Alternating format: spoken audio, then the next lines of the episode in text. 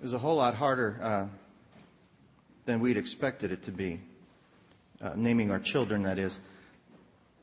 I don't know, I guess um, I naively just sort of figured it was a matter of picking a name, right? Any name, as long as we liked it, and then just sticking it on the birth certificate, and we're done.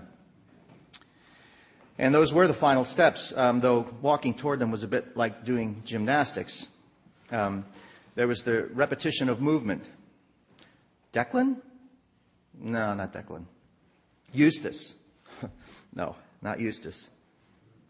Declan? No, not Declan. There was the certain degree of risk. If we name him that, what will his friends call him? Well, I don't know. What's it rhyme with? Whoa. Okay. Try again. And then finally that leap into the air with the hope of sticking that landing. The nurse wants a name. Is that your final answer? I mean, why was it so hard? It was so hard, I guess, because, well, names are very important. Uh, Mary Lou and I have this theory, which is entirely unprovable and untestable, but still true, um, that names are something that we grow into. You know, kind of like how people over time tend to start to resemble their pets. The same kind of theory. Um, babies don't look like their names at birth. They look, well, they look like babies. They're these little wet, red, wrinkled, well, you've seen them. Um, creatures who have to be wrapped in several pounds of blankets before they even show up on the scale.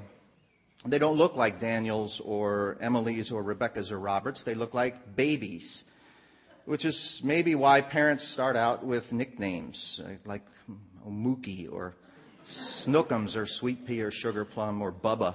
Um, names which are both specific and generic, and so perfect for my own unique baby, which happens to look a lot like everybody else's own unique baby. But somehow over time, um, and as all parents know, that time does go awfully fast, our babies suddenly begin to grow into their names. They begin to look like and even behave like Daniels and Emily's and Rebecca's and Roberts. In fact, we one day find ourselves asking how in the world we could ever have considered Eustace or Declan, because he's so clearly a Benjamin. And we parents strengthen and nurture that growth by calling our children by their given names, and that's who our children are. That's whom they become. Naming. It's a very human thing to do. It's a very God thing to do. Genesis tells us that it was God who told Adam to give names to the other creatures in the garden. Now there's a scene for you. I picture this long line of creatures waiting patiently for their turn before Adam. And they chat nervously and hope that all the good names aren't gone before they get there.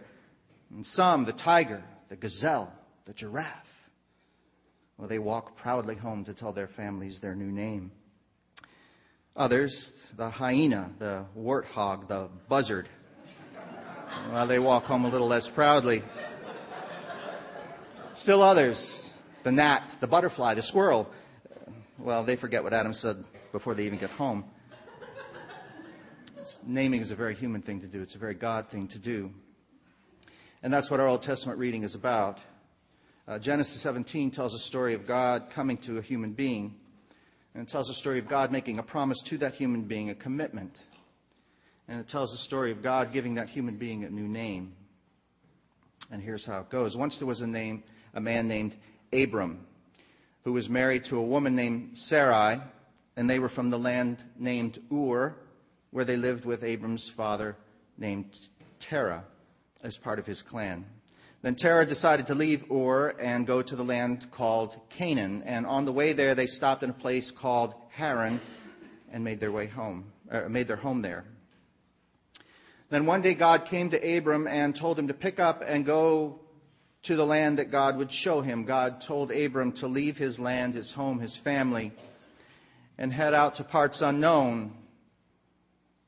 And God promised to do great things for Abram. And so Abram and Sarai and their nephew Lot picked up and followed after the word of God. Then one day, after many years had passed, God again came to Abram, and this time in a vision. But Abram, who was getting older by then, reminded God that he and Sarai had no children. God had promised to reward Abram's faithfulness, so where were the children? And then God took Abram out into the night and showed him the stars and told him to try to count them. See, Abram, that's how many descendants you're going to have. That's how blessed and rewarded you will be. Well, more time passed, and still no baby for Abram and Sarai. And they got tired of waiting, and so tried to take things into their own hands. And so Abram took Sarai's Egyptian slave Hagar as his second wife. And Abram and Hagar had a son and named him Ishmael. And as can be expected, this new development did not make for a peaceful home. More time passed. And by now Abram was ninety-nine years old. And God appeared to him again, which is the story that's related in Genesis chapter seventeen. And the first thing that God did was to tell Abram God's name. The Lord said, I am God Almighty. God, in good legal fashion, initiated this new covenant relationship with Abraham, with Abram by saying, Abram, this is who I am. This is what you may call me. This is my name. I am God Almighty. So the first step in making this covenant was to name the initiator, God Almighty. Then God introduced some of the terms of the covenant. Now, unlike last week's covenant with Noah, this covenant does make some demands of its human participants. Walk before me and be blameless.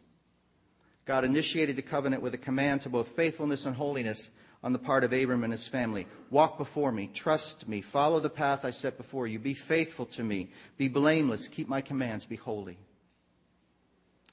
Then God presented the benefit side of the covenant, the reward that Abram and his family would receive as they kept the covenant. And I will make you exceedingly numerous. See, Abram, I do remember that promise that I made to you all those years ago. And despite your impatience and despite your meddling in my plans for you, I do intend to bless you with more children and grandchildren than you can, than you can count. And Abram fell flat in his face. Now, the narrator doesn't say why, although our reader's theater did. Was Abram suddenly uh, made aware of the glory of God and so fell on his face in fear? Or was he embarrassed and ashamed because of the lack of trust he'd shown in his relations with Hagar? Was he simply overwhelmed by the generosity of a gracious God? Or was he at age ninety-nine suddenly struck by the prospect of diaper changing and midnight feeding? We don't know. But as the Genesis narrator tells it, God does not even seem to notice that Abram fell on his face. But we notice. We see Abram flatten his face in amazement as God goes on speaking of blessing in the midst of barrenness. For countless years, Abram and Sarai had longed for children, which for them would have been a clear sign of God's blessing. They'd waited and waited, telling each other the story of the starry sky and the promise of God. And they waited, and as they waited, they aged. And the promise started to seem more like a curse, as it only served to remind them of what they did not have. In their impatience and sorrow, they brought Hagar into that brokenness, which served at first to only increase their misery. And then they were old, long past any hope of childbearing. And you have to wonder, did they, had they, as any sensible person would, had they given up hope of ever seeing that promise fulfilled?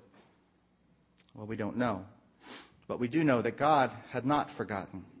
And we know that God came to remind them that even if they had, God had not forgotten the promise. And Abram fell flat in his face. But God just kept on talking, giving more details of the new covenant. And there are four aspects to what God was pro- what God was proposing. The first was a reiteration of the promise made on that cloudless night many years before. You shall be the ancestor of a multitude of nations. I have made you the ancestor of a multitude of nations. I will make you exceedingly fruitful, and I will make nations of you. Over and over again, God repeats the promise of a rich and glorious legacy of life beyond anything poor Abram could have imagined. More than the stars and the sky will be your descendants. A second aspect of God's covenant is identified in verse seven. I will establish my covenant between me and you and your offspring after you throughout their generations for an everlasting covenant. This covenant is forever, God says. It'll be legally binding for all time.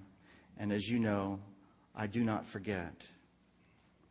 A third aspect of the covenant is found in the last part of verse seven.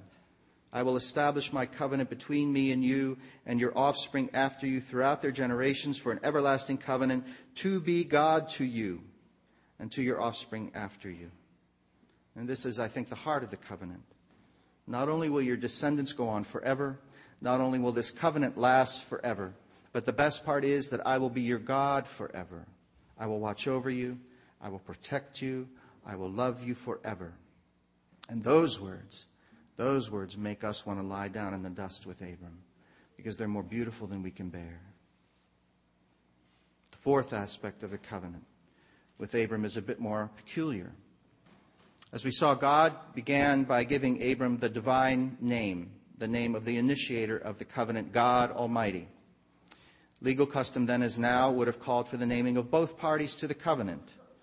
And so we'd expect for God to name Abram as the covenant partner, but God did not do that, at least not precisely.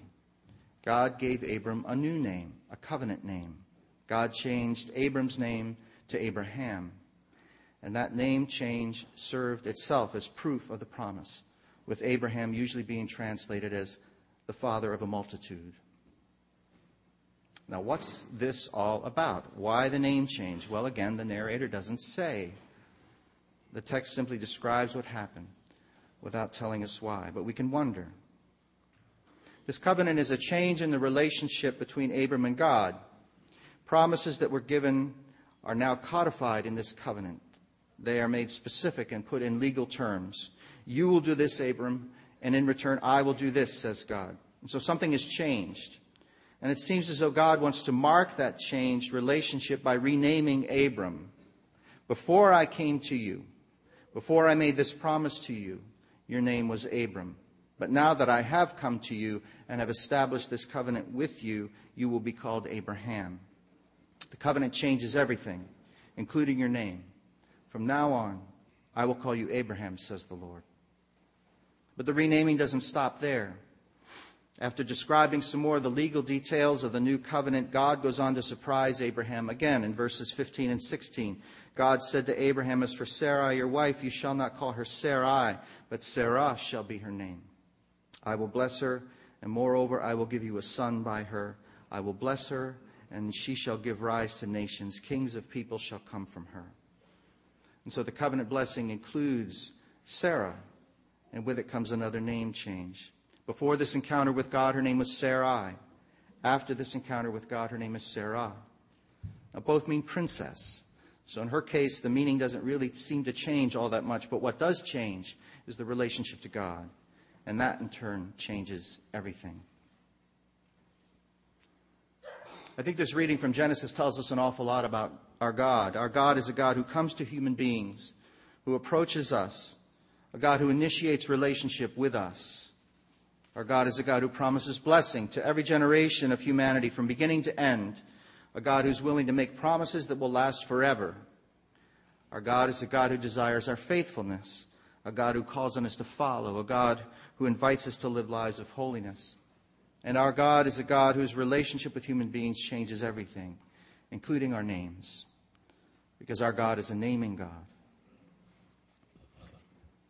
This Lenten season, as we do every year, we rightly engage in acts of self-examination. We look into the mirror and we ask ourselves, who are we anyway?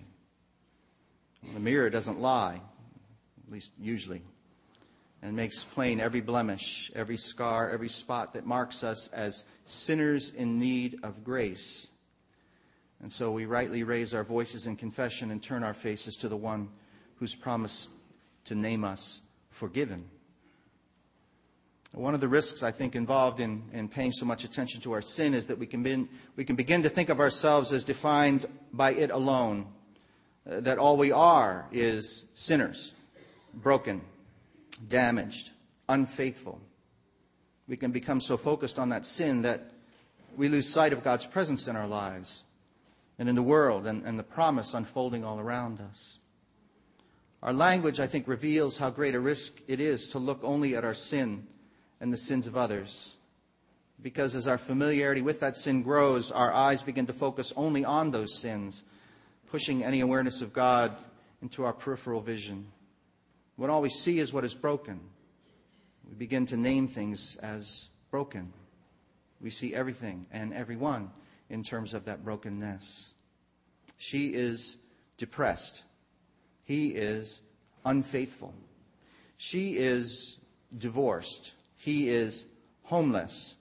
She is wounded. He is schizophrenic. She is a problem. He is a pain. And those names only increase the brokenness, because over time, people do begin to grow into those names. They begin to inhabit them. And that's something that we all know, isn't it? We've all been named by others. We've all been seen solely in terms of our brokenness or our failure, our sin, labeled as damaged in some way. And we know how those names hurt us. Sticks and stones really do break bones, and names really can hurt us, especially, especially if we begin to answer to them when called. And our reasonable fear of being named broken causes us to hide ourselves behind these perfect masks. We protect ourselves by doing all that we can to keep that brokenness a secret.